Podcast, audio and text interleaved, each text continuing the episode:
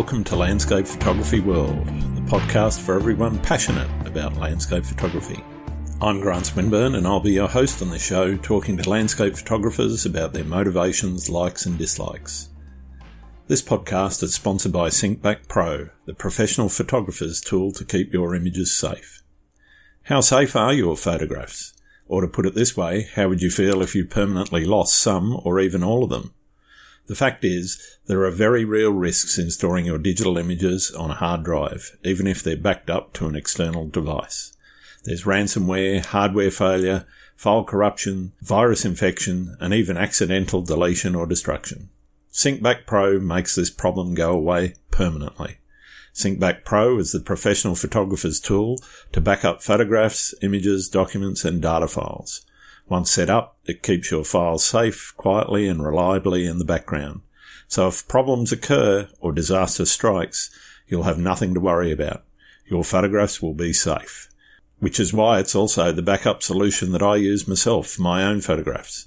Take advantage of an exclusive 25% discount today by going to www.backup.sg. The software will never expire, meaning your photographs are safe forever. That's www.backup.sg. Give your photographs the protection they deserve. And now, on with the show. Award winning photographer and scientist Franka M. Gabler developed a fascination, admiration, and respect for nature early in her lifetime. Soon after moving to California in 1997, she experienced her first wilderness backpacking trip in the Sierra Nevada mountains. Ever since that time, She's been photographing the magnificence of the high country mountains and the California landscape. Her photographs are evocative. The light and atmosphere evident in her photographs often result in sentimental impact and ethereal feeling. She strives to capture the mood and the essence of the places she photographs. Her images have been recognised internationally, including the 2022 Landscape Photography World Awards her photographs are published in several books and she has been featured in several photography magazines. Franka has spoken at several photography conferences. Her work has been fe- featured in numerous exhibits and is represented in private collections throughout the US and abroad. We discuss the advantages of spending time at a location to gain familiarity, the enjoyment of her experiences in nature, and how her early experiences in the High Sierra have shaped her portfolio along with a lot more. I hope you enjoy the show. G'day, Franka. Welcome to Landscape Photography World. How are you going? I'm doing good. Thank you good for having me. Let me know who you are and why you do what you do. Oh, how would I introduce myself? Um, I'm a scientist and a photographer. I usually put this little uh, sentence in in my bio. Um, I moved to California from Croatia almost 26 years ago. Wow. Okay. And uh, I moved from a city where I lived in Croatia on Adriatic Sea, a beautiful city. I nice. moved in the middle of the Sierra Nevada mountains, so close to Yosemite National Park. And um, yeah, that was a lifestyle change for me. I can imagine. and um, yeah, before moving here, uh, my life was all about the sea. We had a sailing boat, family sailing boat. We would cruise Croatian Adriatic, which is fantastic, one of the most beautiful coasts, uh, over thousand islands. And um, it was, I think this is where I learned how to appreciate and love nature. Mm. I, I, uh, the sea was my life at that time. Yeah. And, um, I didn't know mountains at the time other than uh, I would go skiing once a year for a week in Slovenia or Italy. and, and, uh, so then I moved to California and uh, the reason I moved here was, um, well, uh, it, I, I met my not yet husband then, but I knew him from my childhood. His parents moved to Croatia, built a house next next to our house on the beach, and uh, then he came on vacation, and it was a love story. And I decided I needed to come here and see what happens. Fair enough. And yep, that's how I ended up here. And so that's why I ended up here. Uh, it was first Oakhurst, not Portugal. So it's a small mountain town uh, close to Yosemite National Park. Okay. And um, yeah, it was a big, big change for me. Um, in the mountains, I I didn't know uh, I didn't have appropriate clothing. well, that, that that was yeah easily solved. But yeah, you can't um, get around in ski gear all the time. Yeah. I, I moved here uh, basically as a, um, as a visiting scientist. So yeah. I arranged a grant that I, I had funding and, um, and then I tested my relationship and I decided, you know, uh, I'll stay here. So this is yeah. my home. Yeah. So being a scientist, what branch of the sciences are you in? What are, what are you, uh, uh, exploring? Oh, uh, I um, I have background in ag engineering, mm-hmm. and um, but it's all basically focused on um, plant diseases, pests. Okay. yeah, and um, yeah, my degree, my PhD is in plant pathology, so dealing with plant diseases, and I always worked with plants with um, in in vineyards and citrus. So basically okay. grape citrus. Cool. cool. I still do that. I, I now I work with grape salmon. Okay, nice. So, mm-hmm. why photography? What got you excited about photography, and in particular landscape photography? Where did that Where did that passion start for you? It probably has to do with my lifestyle change, you know, moving here in the middle of nowhere, um, not too much uh, active social life, and and um, I before that photography and camera was just a tool for me mm. to hmm. like document my travels, family events. Um, I I remember shortly before I moved to the United States, a friend of mine, um, he's a photographer in Croatia, and he asked me, what does photography mean to you? What is for you photography? And my answer was at the time, it was to capture a moment. Yep. Capture a moment. And, and I was basically thinking of documentary. I was thinking of uh, more street photography. I didn't think of landscape photography at all. Okay.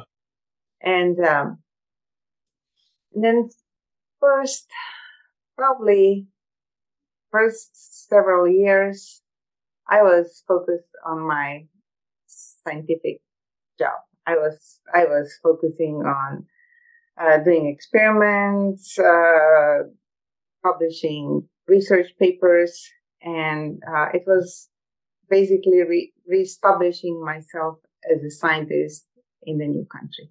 Yeah. And um, and photography just happened, and it was a it was a weird thing how it happened because I never saw it coming. Okay. A friend of mine from Italy visited, and he was seriously into photography, and so it, it, happens always when someone comes from Europe, you know, oh, I want to show them around. I take them to Yosemite. I take them to the coast. Sure. And, uh, but this is the first time that, you know, it was a guy with a camera and he was serious. and so I took him to Yosemite once. Then we went second time somewhere. And I was thinking at that time, why, uh, you know, how many more times he, there are so many places I wanted to show him. Why again to Yosemite? And it was winter time. It was 2006 and there was snow. And I remember the moment, um, I don't know if you know Yosemite. There is a one Meadow with a view of Half Dome, and yep. um, so my friend was there focusing, composing. He was all in the zone, and I thought, you know, why is why it takes him so long to, you know, to take like the photo of half dome? Don't you just push a button? uh, yeah, yeah. It, it was totally um, like new to me watching someone so absorbed in what he was doing, and uh, and then he saw me like I wanted to move on. I, I, I, didn't say anything. I let him do his work. And then he said, well, have you ever shot digital? And I said, but not really. You know, I, I, I still, I had the Olympus film camera at the time. Yep. And, uh, um, so he gave me his, um, his second body, his old body, Nikon. Mm. I think it was Nikon 100. It was one of the, sure. well, I think second generation digital DSLR, and uh, and I I knew how to operate the buttons because I used Nikon at work. Yep. Uh, to photograph my experiments, but uh, it was totally like wow, you know, at the moment when I I was able to see what I captured, how I captured, I didn't have to wait a week you know, to shoot the roll of the film and then have it processed, coming back home and reviewing the images. Sometimes, you know, when you're shooting film, it would be like a month or so from when I made the image before you say yeah, it. I forgot, I forgot, you know, why I took it in the first place. so with the digital camera, it was like, wow, that instant opportunity for learning. Mm that got me hooked to review the image. So we would, um, I just basically hijacked his camera. It was mine at that point because he he had better one. He was he was using the uh, Nikon D200. Sure, sure. Yeah, and uh, and then we would come home and we reviewed the images, and uh, I I did some. Um, I knew some Photoshop editing because I had a course with my work. Mm-hmm. Uh, how to edit photos and make them, um, you know, recover shadows, basic stuff in Photoshop, um, curves, yeah. levels, and and uh, and that was it. And I got hooked. And yeah. then I got my own Nikon DSLR, and uh, oh wow! And then I never stopped ever since. So so this is how many years? Like 16, 17 years. Wow. Yeah. Yeah. Awesome. So, where did it start to become art as opposed to just recording the scene that you saw before you? It it started then. Okay. that that that that was the thing that changed my approach, how I photograph and why I photograph. Yeah. Before that, before that, I was just documenting you know, travel, okay, or, you know, subjects. This is Half Dome, this is El Capitan, and, and that was it, you know. Yeah, yeah. Go any deeper into the subject. Yeah. And, uh, uh, and then, um, I, in the beginning, I was, I was focused more on small details and small scenes. Mm-hmm. Uh, where I live, there is a small creek, seasonal creek, and that I was exploring, uh, rocks and running water. And I had a lot of things to learn at the time. You know, I, at the time, I didn't really know that if I use a long focal length, that I will not have such good depth of field. Yep. So there was a lot of learning, but it was easy because, you know, I would just go correct it, go back again and retake the uh, same composition if something was wrong. Mm. And uh, then I learned how to, uh, you know, do the uh, combine the layers in Photoshop for maximum sharpness. And uh, and then uh, I was photographing everything around the house. And I would go to Yosemite too, but I I didn't really photograph grand landscapes. Sure. I don't know why. But then um, I did a first uh, art show, which here in the foothills, um, it's an open studio tour. Okay. And uh, oh. usually there are hundreds of artists participating in different diverse media. And uh, so you open your house, you have this place outside, and people come and chat with you. I, at the time, I thought I was a photographer. It was funny because I thought I, you know, I thought I was good at the time. Okay. And um, uh, and people were mainly interested in uh, images from Yosemite, but they wanted the like normal images, like postcard images. Yeah, yeah. So the big grand landscape, you know, half dome, as you said, El Capitan. Yes, and uh, of course you can make this, you know, in like uh, boring light, or you could make them, you can make them in good light with interesting yep. weather. And then I started. I thought, okay, in order to be serious, I need to have my portfolio with Yosemite images because this is um, what will make me a serious photographer. Sure. So I went like for next couple of years, I was going to Yosemite every time when it was interesting weather. I tried to make a portfolio of all the waterfalls and iconic rocks and and I did that, but in the end, uh, I felt like I I didn't show anything personal in that work, something that that speaks of me and about me. It was just, you know, I was lucky to be there to capture all these beautiful landscapes in beautiful light just because I happened to live close and I was there often. And, uh, um, so I, um, I thought, okay, now I have this nice portfolio and, but why that doesn't feel me like I express myself? Uh, mm. Doesn't feel like I express myself through my images. You're and, making uh, images to please other people rather than yourself. Yeah. Yes, and and then um, I, but uh, and it's not that this is this was the only thing I was doing at the time, but this was kind of thing that I had in mind that I had to do. Hmm. And uh, once I realized that that um, having such, you know, impressive portfolio of iconic landscape is nice, but not so, not particularly artistic. Uh, I, I started uh, photographing more of um, intimate landscapes. Yep. Yep. And, um, and I remember the moment, uh, I think it was, I think it was 2015 or 14 and um, I was. It was a beautiful winter day with atmospherics, a lot of clouds swirling around the iconic rocks, and everybody was photographing Yosemite Falls. And I looked, and I I, I got my um, telephoto lens 80 to 400 millimeter, yeah.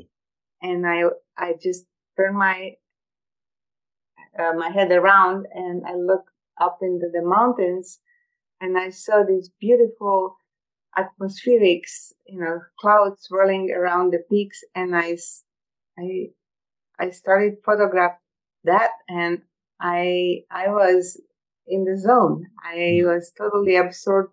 And from that moment, I think this is how and when it changed my approach to photography and yeah. i i started um, looking for more intimate scenes and um, something to um, to to photograph that that shows piece of me. Yeah. Sure sure. You mentioned that it was originally photography to you was capturing a moment. Is it still capturing a moment or is it something different now? Uh, it is always a moment in time that we capture sure, in sure. But um, when I said capturing the moment, what it meant to me before was before I was thinking about like street photography or documentary, yep. and now I was thinking about landscapes. Mm. And um, uh, I, what I'm, for many years now, I'm trying to, um, I try to capture the mood of the landscape. Right. Yep. Instead of just like, um, focusing on how I arrange the elements of the scene, I, I want to add a little bit extra. So, mm. of course, you have to have good light, but I'm paying attention, uh, for how I feel, how am I expressing what I'm feeling, or um, you know, it, it's different. At different times, I I approach it different ways. For example, sometimes I can just pay attention how the land, how the light interacts with the landscape, and sometimes I notice that um, how I feel influences the way how I capture things and uh, influences what I photograph, what I choose to photograph. Mm. But um, most important thing that I learned was just to try to not think but feel. Right. So when I when I'm in nature, I, I realize this is why I photograph. I like to be out in the nature I like to experience the peacefulness, the calmness, the tempest, everything in yeah. nature. Yeah. And um, the moment, the, the way how can I do that is like I have to quickly purge my brain of all the thoughts that don't bring me into present moment. Yeah, right. So I kind of have to like uh, force myself.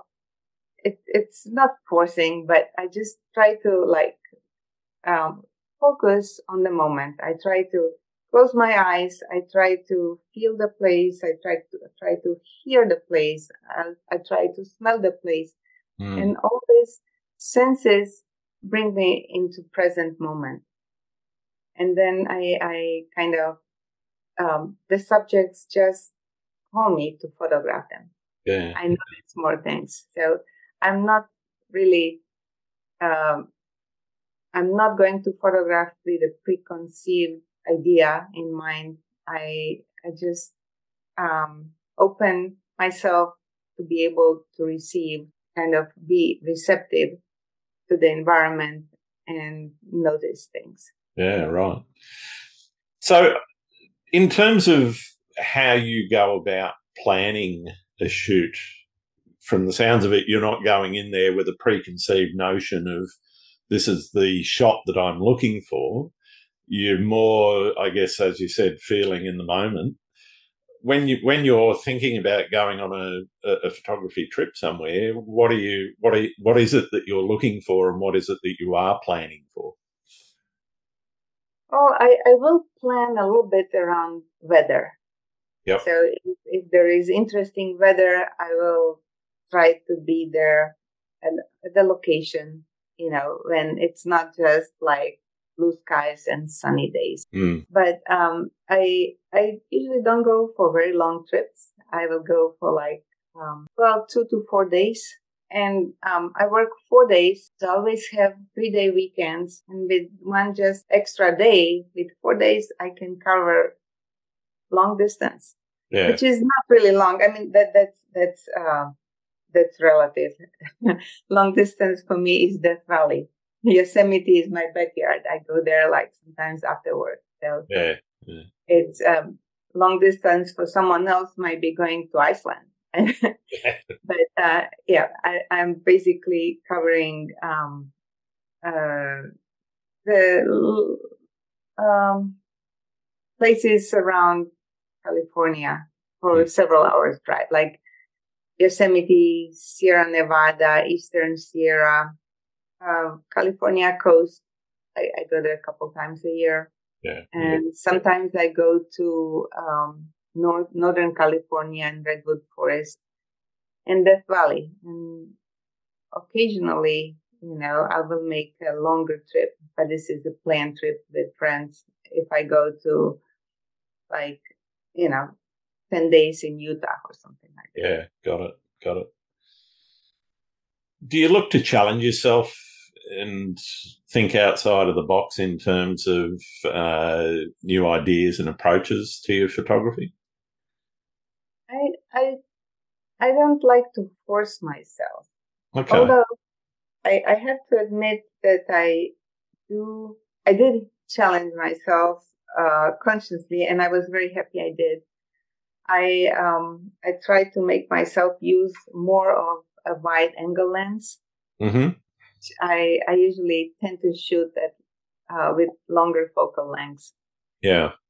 And um, I did that a few times, but very seldom I can go. Uh, I usually stop at 24. If I have to go to 16 millimeter, I am zooming in. I, it's too much.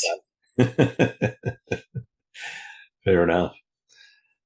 I guess one of the things that I'm interested in is how you've learnt that craft. Is it largely self taught and experimentation on your own, or have you used mentorship with somebody else, or how, how have you actually learnt the craft of photography? Okay, so there's uh, there are two things: craft of using the camera, which I learned in school, and use it at work, and then craft of art of photography. Yeah. And I I learned that on my own. I um I uh well my photography evolved obviously from um, when I started uh, until now. I I went through several phases, but I basically I was uh, experimenting until I realized and found out what I really like to do. Yeah. That what I like to photograph, what landscapes attract me to photograph. Uh, and and then when I realized that, everything was easy after that. Yeah. Okay. Um, the other thing, so my, I, I realized that, you know, my some people have natural eye for compositions. Some can learn that. And I think I was a natural in composing. And, uh, but if, for example, from like six years ago, if someone asked me to explain my compositions, I wasn't sure I would do a good job. Mm, okay. And then I, um, I started, I was invited to, um, to several photography conferences as a speaker and I had to prepare my, um, presentation and mm-hmm. I, and that actually taught me a lot. So all what I was doing intuitively before that, now I know exactly why I did it. Yeah. And, and, and that was, that was a huge, um, uh, leap in my photography education. It was mm. basically uh, understanding why I was doing something, why why I was, and why do I arrange objects in a certain way? Why mm-hmm. do I choose different shutter speeds? So, so now I do it more consciously than before. Okay. There's still that intuition. Yeah. But yep. I understand the why. And I think that's that's a good thing. Yeah. In terms of the way that you look at the landscape, the environment is obviously, you know, a, an essential part of that. How do you balance the desire to create a unique and, you know, interesting image uh, with the need to stay true to that natural environment and the reality of the scene? Are you trying to? I, I think your style is quite uh, naturalistic, but it can also be quite dreamy and atmospheric. And I guess I'm interested in how you get that, how you get that delicate balance between the two. Well, um, first, I, I, I love to photograph in misty, dreamy conditions. So, uh, yeah. these are the scenes with subtle colors, subtle light, and um, and then maybe I uh, in post processing you can do a lot. So mm. I would I tend to like, um, when I process my images, I tend to reduce con- contrast at first. Okay. And then just, I will increase the contrast where I want the viewer to focus, what's important yeah. So it's basically, um, uh, maybe slight tweaking in, um, saturation, in contrast, dodging and burning. Um, but most of it is the result of that I do like to photograph in atmospheric conditions. This is yeah. really my, um, I get super excited when, when I see fog. It's, it's peaceful and exciting at the same time. Mm, cool. Like, um, I don't know how, do you have experience with fog, photographing in fog in Australia? Yeah, a little bit. there, there are times when we, we do get it, and uh, I mean, where I live, it's it's it's not frequent, but uh, you know, when when I get the opportunity, I try and get out in it. Yeah, but because it changes the landscape. Yeah, it, it just makes develops history around what what's around you, and you can also isolate subjects and exactly, uh, yeah, and and change, and change so, perspective. Yeah this is what I like to do. It it kind of the landscape looks new to me. Mm. It mm. reveals the new compositions reveal themselves all the time, depending, you know, if the fog moves and if it's thicker or not so thick. So um, I I like photographing in foggy conditions. I I it's peaceful and exciting yeah. at the same time. Yeah, cool. What does success look like for you in your photography? Oh. um, I don't know how to answer that. Um, I'm, I consider myself part-time professional. Okay.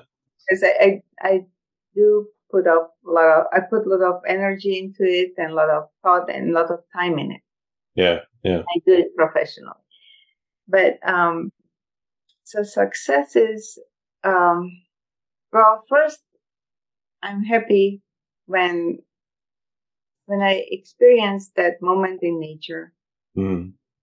and uh, when I uh, have peace. And sometimes when I come home and I don't even have, I'm thinking, oh, I didn't really make any award winning image. I am happy and grateful for that time and couple hours I enjoyed making all these images. Yeah. So that's one, that, that's satisfaction and, um, you know, happiness while in nature, uh, enjoying, experiencing the the landscape, the weather, the uh, you know, observing, uh, feeling everything, and and working. You know, when you start, you know, probably you do the same thing. Um, mm. When when you reach that stage of um, creative flow, how nothing else matters. Yeah, and, yeah. Uh, and, and so that's a special mental state that I that I like. Um, uh, then uh, what else could be? Well, what is success? I it's also when I when I make a really good image, I am proud of it. Yeah, and yeah. Uh, not yeah, not every time that I go and photograph, I make really great image. But uh, when I make one, um, I, I consider that a success.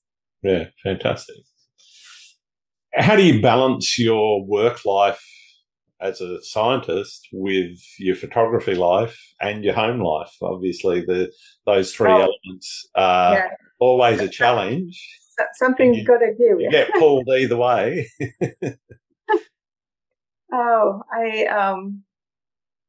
Well, there is. I, I work four days, so I have three days for photography, and this is without taking any vacation days or and um, considering that I don't travel too far, I can fit a lot in those three days. Yeah. Uh, it's but um, I if if I go, you know, I usually take a, an extra day if I'm going on a longer trip or two, and uh, so I do it in that way. Then um, when it's when the weather is not conducive to the type of photography that I really enjoy doing, I will not force it. I will not, um, unless I know I'm just going for the hike. Mm-hmm. But then I'm just going for the hike. I will, uh, I will, I will take my camera with me just in case, but oh, uh, okay. uh, I'm not going to, uh, with, with, with, um, intention to make like great photographs. Yeah. Yeah.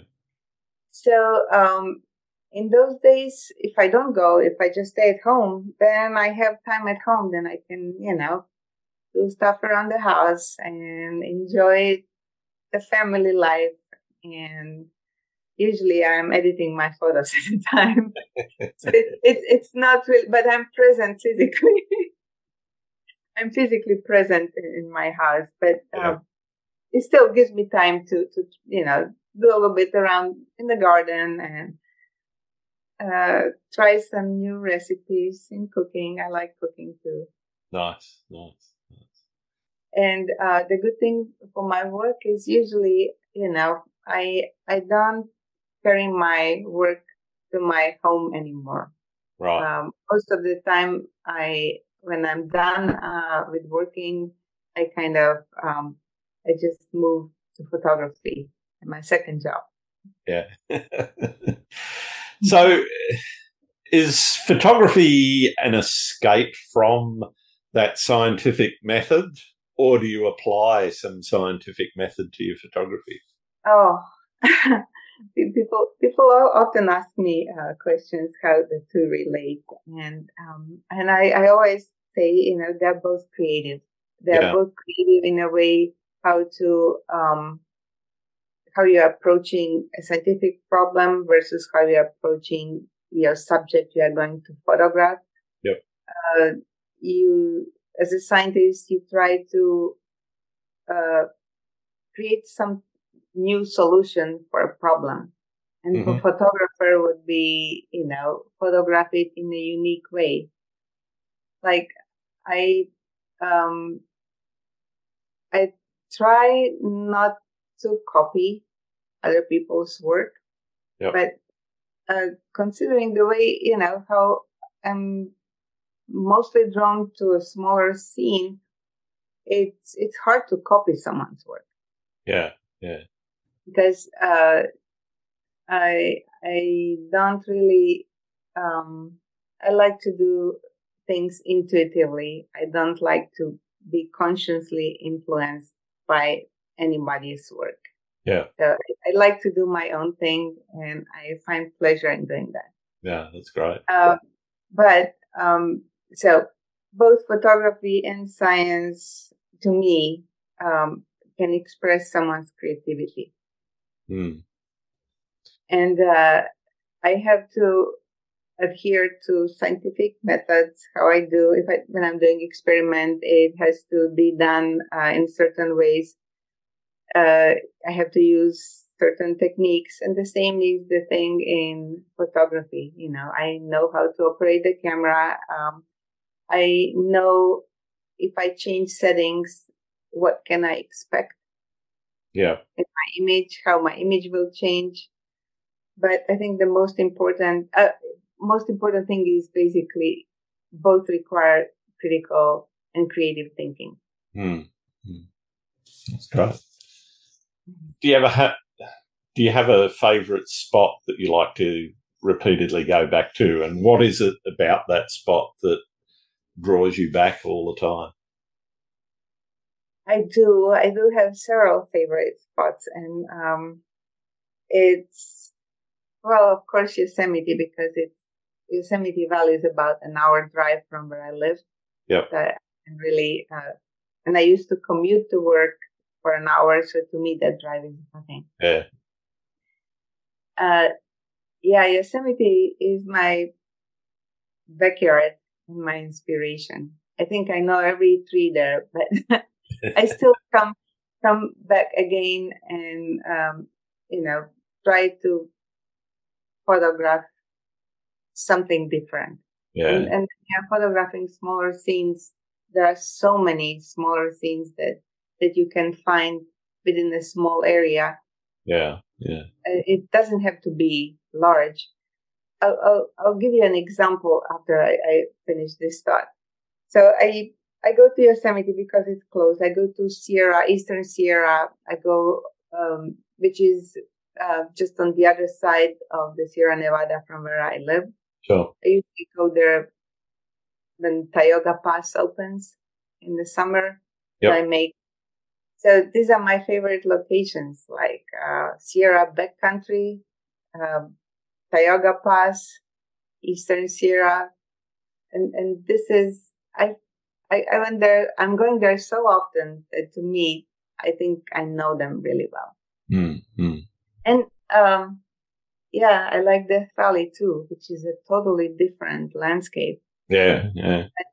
I've been going there since 2004, every year, usually two times. So I, I think I know the place. And it, I like about it, it's, it's so, um, large and, um, desolate. Although you see people and cars, but you can always, you know, move a little bit away from the road and you won't see anyone. Sure, sure. And yeah, uh, I basically go to the same places over and over. That's the thing.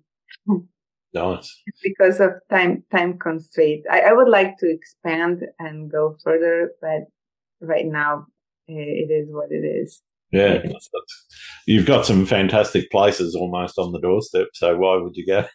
yeah, and then the coast is beautiful. You know, California coast is beautiful. Yeah, I go there usually twice a year. What's your most memorable experience? Photography experience. Yeah. Oh, I think it was well, probably because it was more recent experience. Last year, I went with a group of friends to um, High Sierra Lake, and Wow. we were there for for a week. And it was a pack trip. That means um, that you know you have mules carry your stuff Okay. out there. And then you just go with the day day pack, and then they drop off your stuff and leave and come and get you after a week. Right. And um, so it, it, there is something in uh, being at certain location for a long time, Mm. and, and and you're basically out of touch. It's just your group and the lan- landscape around you, and it's amazing how the time passes by quickly Yeah. you know, one would think, you know, what am I going to do up there in the mountains for a week? You know, there's, but it, it, it just, it's amazing how um, the time goes by quickly and everybody, you know, is surprised. Oh, we need to leave. We need to pack. It's so last year, um, we just reached our destination. We had to cross the creek, so my boots were wet. Yep. I didn't. Uh, yeah, my hiking sandals were in the pack. Were um, hike, creek creek crossing sandals were in the pack on the mules instead of with me. So I had to go uh, into the creek knee deep, and uh, just when we almost finished setting up our tent, our tents and our site, there was a torrential rain and storm with Okay. um, lightning. And the creek that we crossed maybe an hour earlier or two was a huge river. We were basically cut off in that little Wow. area. And just to experience that force of nature, Mm. it, it was, and, and you know, you can't, you don't have a house to hide, you know, tent will not offer you too much protection, but Sure. it was, it was fantastic. I love that um, Amazing. experience. Thanks for sharing that. Do you have any horror stories? Oh. oh, I, I don't really have horror stories, but I I do have a couple of um, bear and encounters and Okay. uh, a couple of um, it's not um, what is it? bobcat, large bobcat once in Yosemite. Okay. But um, I remember when um, pandemic happened Mm. in 2020, they cl- they closed Yosemite National Park, and then when they opened it, oh, I was I was so desperate to go there because I missed it so much. It it was amazing how I felt when I when they opened the park and I could go back. So um, I decided one afternoon I just want to go for a hike, and my friends couldn't go. So I said, well, you know, it's not a long hike, just two miles. Um, I, I'll do it on my own, and maybe I'll stay for sunset, and I make sure made sure that I had headlight in, in case I had to hike back in the dark. Yep. And then maybe one mile into the trail, I heard uh, branches cracking. Uh huh. Knew there was a bear. Right. Because it was pandemic and reservations were required, there was no one else on the trail. It was just me. Yep. And the big bear. and luckily, I didn't have um, cell signal, and I, I kind of peeked around the um, corner, and I saw the biggest, largest black bear. I I think I don't know how many pounds, but I've seen few bears, but this one was humongous. Mm. Mm. And I said, "Oh my gosh, what am I going to do?" I, I kind of I said, "Shall I go back? Uh, what if he sees me?" And I knew I had to make noise, Yeah. so he hears me. So you know, it's they're not aggressive like grizzlies, Yeah. but yeah. if they hear you, they will kind of walk in an opposite direction from you. So I called my husband and I, I said, "Yeah, talk to me, talk to me. Just need talking. I need Bear to hear me." You know, so and so we talked about 15 minutes. I said, well, I'll peek around the corner again and see if he left and he was gone. And I said, okay, I guess I can hang up. And then I had, I was thinking, what shall I do now? Shall I um, continue where I was going or shall I go back? And I said, I'm going up. He, Bear probably left. And then I remember I, I had um, my iPhone with me with my playlist, music playlist, Yep. and I started to um, to play loud my opera playlist. my iPhone. I said, and occasionally I would sing along, and I said, if this doesn't scare a bear, well, and uh, yeah, everything went well. nice. Although yeah, one person was running the trail and he just uh, stopped and you know gave me a strange look, and I said, "Oh, and it's not like it seems. I'm just singing for a bear." Uh, that was what's the practice of photography taught you about nature? uh, toward what? What has the practice of photography taught you about nature? Oh my, I, may, need to delete this one because I, I don't. To my bad nature, I, I didn't understand it. So, what what has photography taught you about nature? Uh, What, what have you Oh. learned about Okay. nature from photography? Okay, okay, let's repeat this for the record What, because what, sure. What has the practice of photography taught you about nature? Oh, I think um, it taught me patience. Mm, It taught me that I need to take my time. It taught me to appreciate nature more. It taught me to learn about nature more. sure. Sure. So um, I I think that I love nature more because of photography, because I can I, I I'm constantly observing. Yeah. Even if I don't carry my camera, I will watch the light across the landscape. I will look for some compositions, and every time um, I I react like that, it kind of it connects me to the nature more mm. than before. Sure, fantastic. In terms of your processing, are you the type to race home as soon as you've finished a shoot load up the images on the computer and get into editing, or do you take a more measured approach and take your time around it? Mm, I, I, the moment I come to my house, I download my images. I still have my hiking shoes on. and by the time I take my hiking shoes off, the images are being downloaded, and I have yep. to, I have to review them right away. And yeah, yeah. I usually um, I will process a few, not the day, but the following day. Sure. And sometimes if I'm happy, then I'll continue. But sometimes if I'm not happy, I will just like sit on them or maybe um, start from scratch. Yeah. Whatever I did because I knew to think in a different way. I don't want all layers to guide how to correct them. I want to think fresh. Mm. So if, if I'm not happy, if I'm happy, I just keep on. Yeah, it's amazing the number of images I, I come back with and ah, I should have stood about two feet to the left or two feet to the right. Yeah, I mean, or lifted the camera or dropped the camera, you know. so th- this is what I started um, doing more consciously now. Uh, when I mentioned that um, when I had to prepare talks for photography conferences. So I started practicing that too.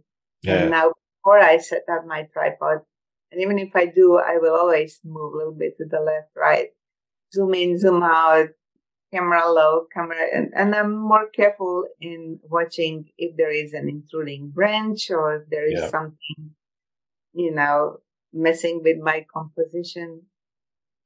Yeah. Than I did before because most time times, you know, we're all exciting, excited when we see a beautiful scene in front of us. And, um, sometimes I, I remember there were places that I ruined in my photographs. I mean, I photographed them and everything was perfect. The light was perfect. And there was a rock merging with the reflection of the peak in the water. Mm-hmm. And it was bugging me that um, it kind of I ruined I ruined the image just because my camera position was too high. Yep. Yeah. Yeah. I've done that many a time. Yeah. Do you prefer f- taking photos on your own or with other people? I I prefer photographing alone. Hmm. Um, I I kind of um then it, I like the feeling that it's just me and the nature and we are conversing, communicating. There is, uh, no distractions. I, I mean, when I go on longer trips, I will go with a friend and, um, then, you know, I may think, oh, am I working too long here? This scene, you know, are they getting impatient? Yeah.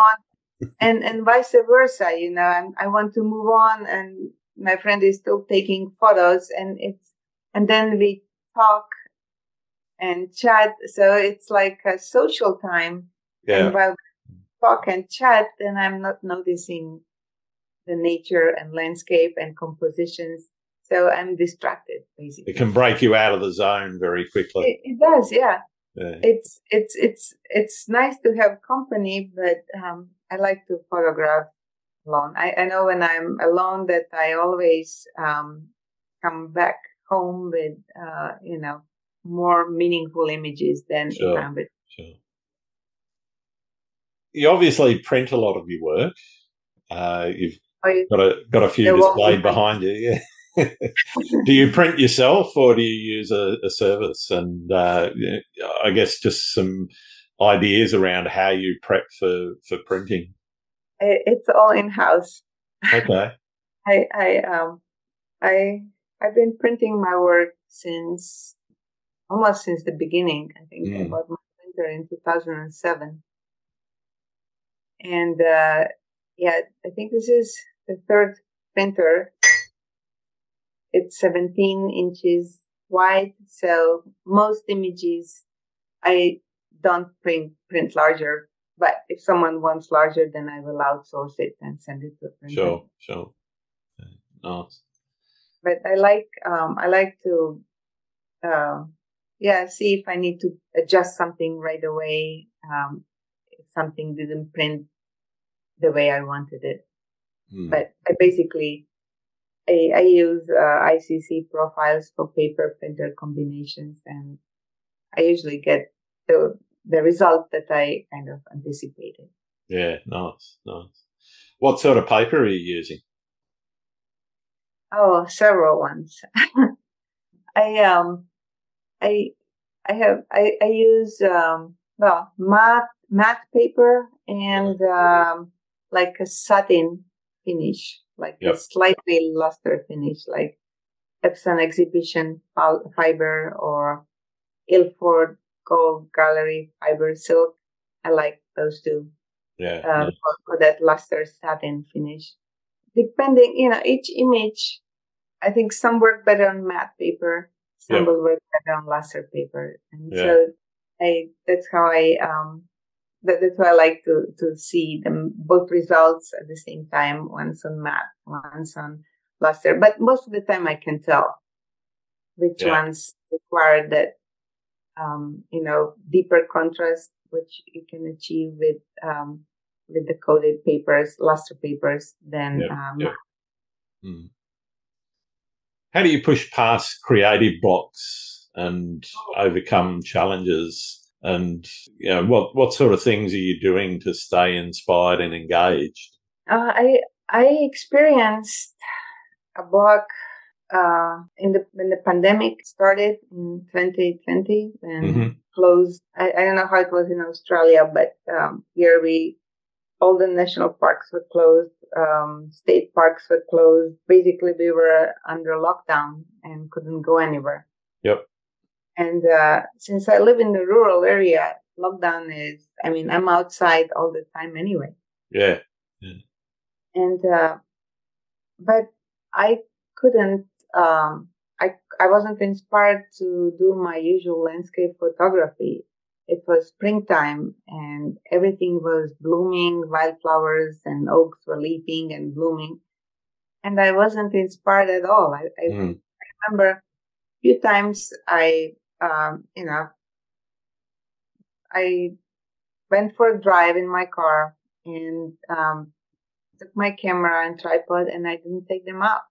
I I just wasn't inspired and I thought uh-huh.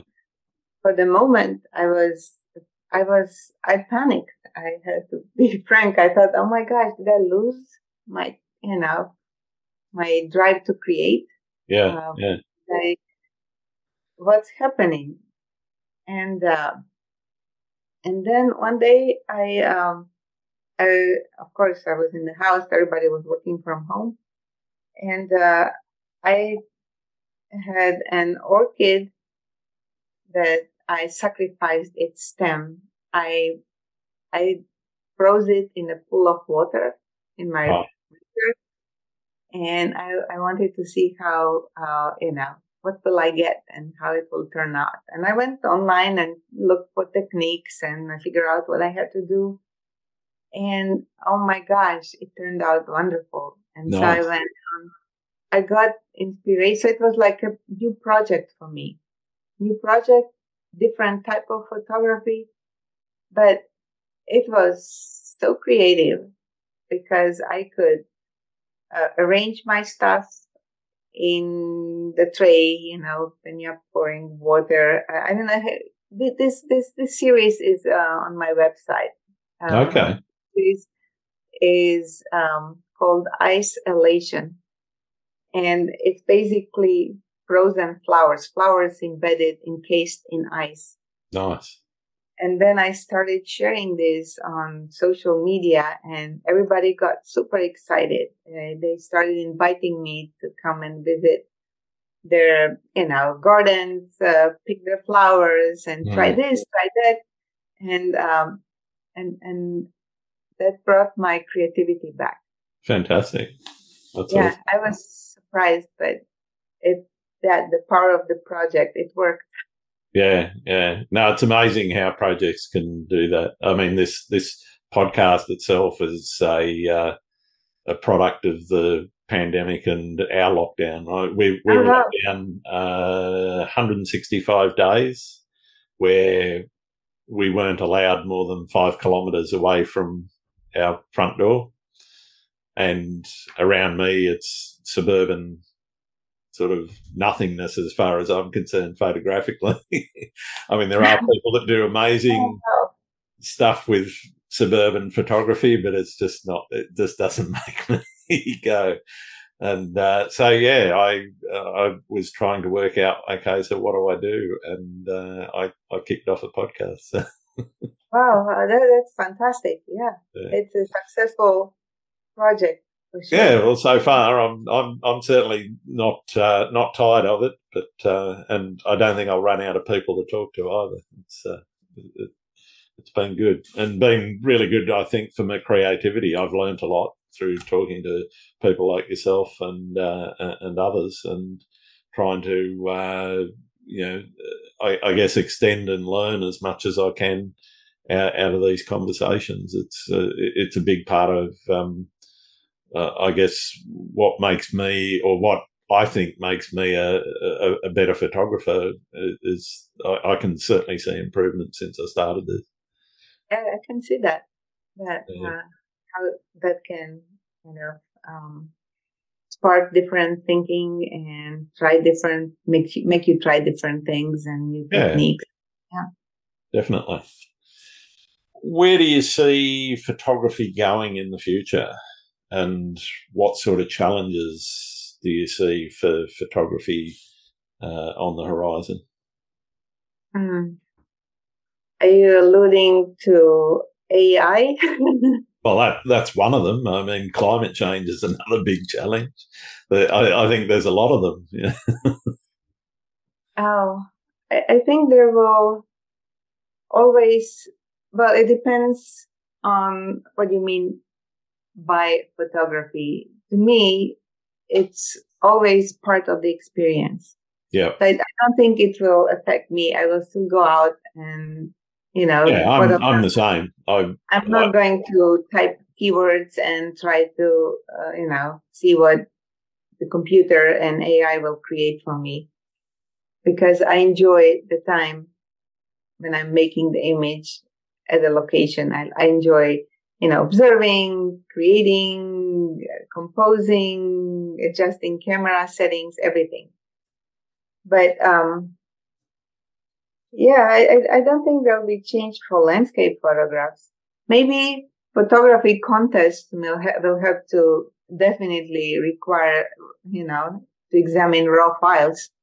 Yeah, definitely, definitely. I, I think, I, I think uh, for people that are you know getting into that sort of thing, it's it's definitely going to be a, a bit of a challenge. I think, and I've said this on the podcast to a couple of people before. Uh, I think commercial photography, there's definitely some threats there, but uh, I think you're right for for landscape photographers. The experience is, for me, 95% of the the, the yeah. reason I do it. Actually, going and seeing amazing places and getting out into nature and uh, experiencing it, as you said earlier, you know, seeing it, feeling it, smelling it. You know, that that's that's what it's all about. Yeah, but then in terms what people will buy, you know, that's hard. Well, that's it. Yeah. Yeah. but uh, yeah, I, I can see that that you know if you're selling images and prints that someone can come with a fantastic AI generated print with you know beautiful light and yeah. majestic mountains and reflections and everything without even you know going outside the door. mm, yeah. I mean, if all you want is a pretty picture, that's that's great. But uh, if if you want the experience, and to me, I think the stories that and I, uh, you don't need to accompany a, an image with words necessary, but the stories that the images themselves tell about the atmosphere and what what you experienced when you were there, to me, that's you know a, a big part of what I do anyway. Is I'm trying to share the feeling of what it was like to be yeah exactly there at that moment. Yeah. And and you know even now without this all new AI thing, um, you know, AI was people were already using it, like sky replacements. Oh, definitely, yeah. Light yeah. adjustments and all that. It's like, yeah. yeah, adding, adding color where you know you dull grey day. All right, well I'll add some pink into the clouds, and it looks looks like a nice sun, sunrise or sunset. oh yeah, yeah, totally. Uh, yeah, like uh, faking the time of the day and uh, yeah. I, oh, putting never, putting the aurora over at the Sydney Opera House, for example. oh wow. yeah. So I don't know. Time will tell. Yeah. What's your favorite thing about being a photographer? Everything. okay. Well, what's, what's your, I'll, I'll ask the question a different way. What's your least favorite thing about being a photographer? um, carrying stuff on my back and tripod.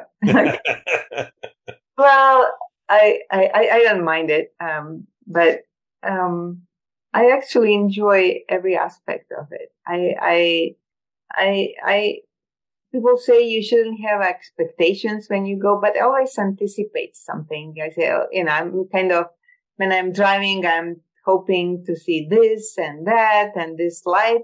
Sometimes it materializes, sometimes it doesn't, but if it doesn't, it's okay. I'll, uh, I'll photograph something else. Mm. But I even, I enjoy that anticipation too.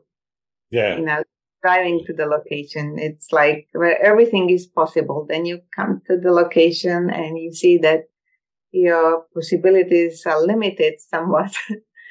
but um, I, I always find something to photograph, especially when you photograph small scenes. You know, I don't need clouds in the sky and most of the time I don't include sky in in my compositions yeah. unless it's like I mean I, I photograph ground landscapes too. Yep. When when the timing is right, when the weather is right, but um, most of the time I um I will try to explore. So, so what I enjoy is exploring and experimenting yeah. and maybe um yeah maybe uh, well, I, I recently a couple months ago, I tried a new technique and I loved it. I was using flash to photograph snowflakes okay. and snow falling. Yes. And I created the entire body of work with gigantic snowflakes. And I never thought I will use flash for my landscape photography. Yeah, I, I, I, I don't even put a flash on my camera. It doesn't have built-in one, and I. Mine doesn't have built-in. I, I actually had to carry that Nikon Speedlight on mine. Yeah. And, uh, wow. Yeah, people looked at me in a weird way. you know, I've used, I've used my phone torch uh, to uh, you know light paint in a, a, a, night scene or something, but uh, I've never never used a flash. yeah, that that was uh, just to illuminate the the flakes close to the mm. camera lens so they are out of focus, big, gigantic, round, like bokeh, as bokeh, and makes yeah, image yeah. look dreamy. Nice. And so that's, that's experimenting part of photography. And I tried that and I liked it. Fantastic. Fantastic. What tips do you have for somebody that's just starting out in landscape photography? What what would you tell you know a, a young person that's uh, only just picked up a camera for the first time and wants to get into it? Oh, I would um, I would advise that person to um, carefully choose um, the photographer whose work they admire and that Mm. inspire them because there's there's uh, well because obviously someone work will influence the way how you photograph for example you know some people like saturated images or like uh, very contrast images some like more subtle work Yep. so it's okay to try everything and and see what what your vision is what you like to do Yeah. and and um and obviously uh important thing is to learn what makes a good image Mm. is Absolutely. the important thing uh once you know what makes a good image which is subjective but Yep. then uh yeah, yeah then your photography will improve Yeah. Fantastic. Thank you for that. Are there any photographers that you think I should be talking to on the podcast? oh uh ah, many um uh you know david Top david thompson Yep. of course michael frye and bill neill and charlie cramer Okay. Yep. dan mitchell i think you probably like to talk Yeah. Fantastic. Well, I've got one more question for you. Sorry, go on. i just said charlotte gibb Oh, okay. Yes, definitely. Yeah. Yeah. I've got one more question for you. And uh, for many of my listeners, it's the most important one that uh, we're trying to get to the bottom of for landscape photographers. Do you like pineapple on pizza? oh no no no I, I know actually what original pizza is supposed to taste like yep.